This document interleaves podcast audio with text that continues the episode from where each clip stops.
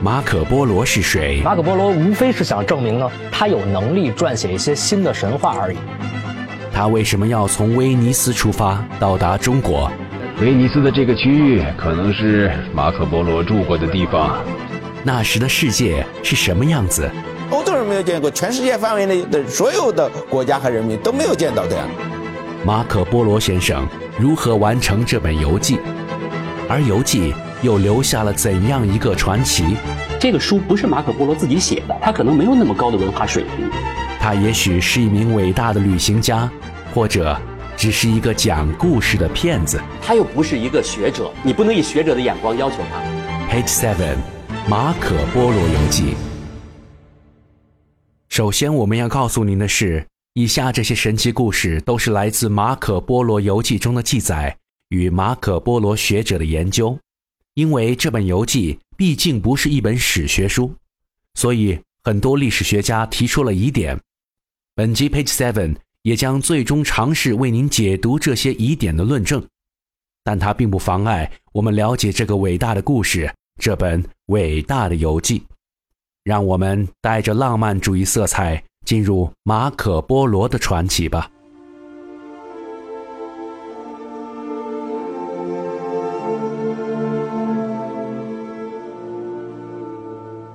我们举个可爱的例子。马可·波罗游记在中世纪的欧洲，就像一本《哈利波特》。当时在欧洲还没有活字印刷，但因为过度流行，人们将此书进行手抄，互相传看，成为谈资。读者们对书中所描写的波斯、中亚、中国的旅行充满了好奇。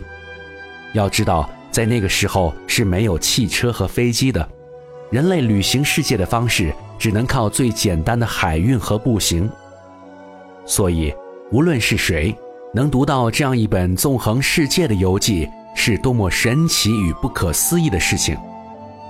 很难想象有人呢，在那个交通基本靠走的这个时代，你愣是从欧洲横跨欧亚大陆走到了中国，走了整整三年的时间，后来呢又坐船回到了欧洲。虽然在马可·波罗先生之前，欧洲就已经有人，尤其是商人，为了开辟贸易路线，就和他一样完成了如此壮丽的旅游。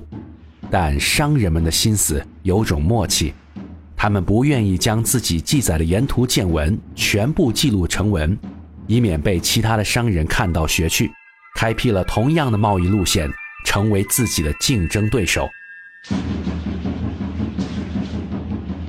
所以，《马可·波罗游记》出现前，曾经也有过类似的文章，但因为文章的内容过于晦涩难懂，没有成为流行书。而《马可·波罗游记》书中记述的国家、城市地名多达一百多个，包括山川、地形、物产、气候、贸易、居民、宗教、风俗习惯等，甚至还有传说、神话故事。什么地方盛产美女？如果这还不算精彩，书中还描述了马可·波罗到达中国后，被蒙古大汗忽必烈相中，成为地方官，参加了蒙古攻打南宋的战役，并且和蒙古公主有暧昧。而这些故事全部集合在一本书里时，在那个尚未地理大发现的历史区间里。就好比一个人告诉你他去了月球，并且和外星人生活一样荒诞惊奇。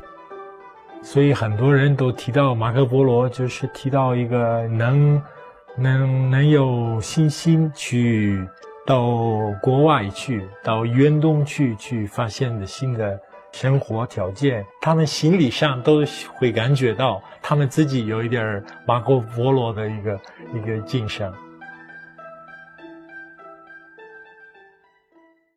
而马可·波罗声称，这全部都是真的。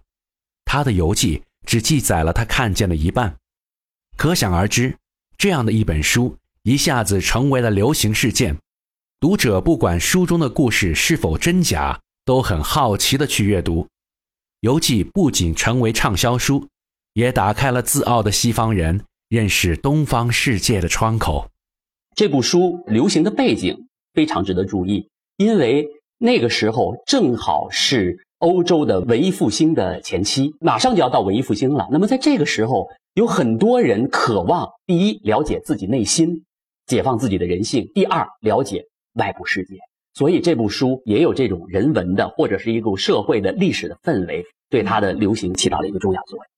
按历史学家张新朗先生民国时期的著作《马可·波罗游记导言》中所记载的时间线索，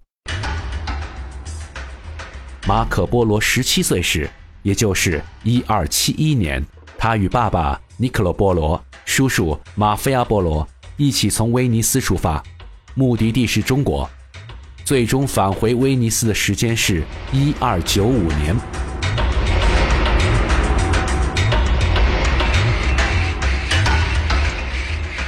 在二十六年的旅行中，用今天的世界地图来看，马可·波罗游记全程路线是这样的：他们从威尼斯出发，先是坐船穿过地中海去以色列，然后转为漫长的陆地旅行。通过叙利亚，途经伊拉克、伊朗、中亚，到达中国新疆、内蒙古、北京。回程时从南方的泉州出发，从中国南海海路返回，到新加坡，穿过马六甲海峡、孟加拉湾，绕过印度，然后在伊朗霍尔木兹海峡上岸，经过土耳其返回欧洲。最后从地中海回到威尼斯。说到这里，每个背包客都应该致敬一下马可·波罗和他的同伴们，这是多么一次伟大的旅行啊！是什么让马可·波罗有这么大的勇气走完这段充满灾难、疾病、战争的一路呢？我们要了解这个伟大故事诞生的原因和当时的历史背景。读一本书，走进一路探索。我们翻看每一页地球，这是营养听觉。Page Seven，《马可·波罗游记》诞生在十三世纪。当时的世界历史格局是蒙古铁骑称霸世界的时代，蒙古帝国是欧洲的噩梦。到处都流传着他们的不败传说。他们途经一个城市，会将其占领、统治，方式极其残暴。在十三世纪最初的几十年间，蒙古人建立了世界历史上最庞大的帝国。花剌子模、俄罗斯、伊朗、巴格达、叙利亚都给他占领了啊。呃，波兰、匈牙利，哎，然后到了呃奥地利、威尼斯，快到威尼斯。然后马上到埃及，就已经是到这个程度了。疆域北部从朝鲜半岛一直延伸到俄罗斯西部，南部从缅甸一直到达伊拉克。他们的军队曾一路打到今天的波兰和匈牙利。在几十年间，蒙古人统治了欧亚大部分地区，并对其他地区构成极大的威胁。而以基督教为统治的中世纪欧洲还在黑暗时期。来自东方的强暴力量成为教皇非常担忧的事情。宗主教大人，要知道蒙古帝国要比亚历山大帝国大十倍，它的领土包括从俄罗斯到波斯，从印度直到中国最边缘的地区，周围邻国也都向他进贡，受到攻击，可汗就能发动起千百万兵力。如果诸位国王和主教。把他们激怒了，那我倒要为威尼斯和基督徒发抖。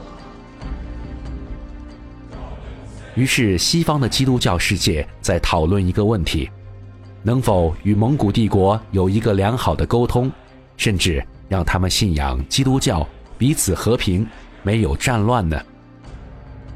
强大的蒙古帝国随着疆域的拓展，也拉通了原本要跨国多国的贸易路线。国际贸易在这个历史年代有着独特的表现形式，来自东方的香料、宝石，自然成为威尼斯商人获得高额利益的动力。元朝，尤其是到忽烈时代的时候，呃，他平定了南宋，把我们中国的呃在唐宋基础上的经济文化又推向了一个繁盛的新的阶段。我们与此相对看，欧洲，欧洲当时是处于非常黑暗落后的中世纪，所以在当时来说，忽必烈时代的中国中东方应该是全世界最富庶、最先进的时期。相对于欧洲的中世纪来说，那是欧洲所不能比的。这也是马可波罗游记中间之所以对东方的文明描述的那么淋漓尽致、那么羡慕、那么富裕啊，这个一个原因。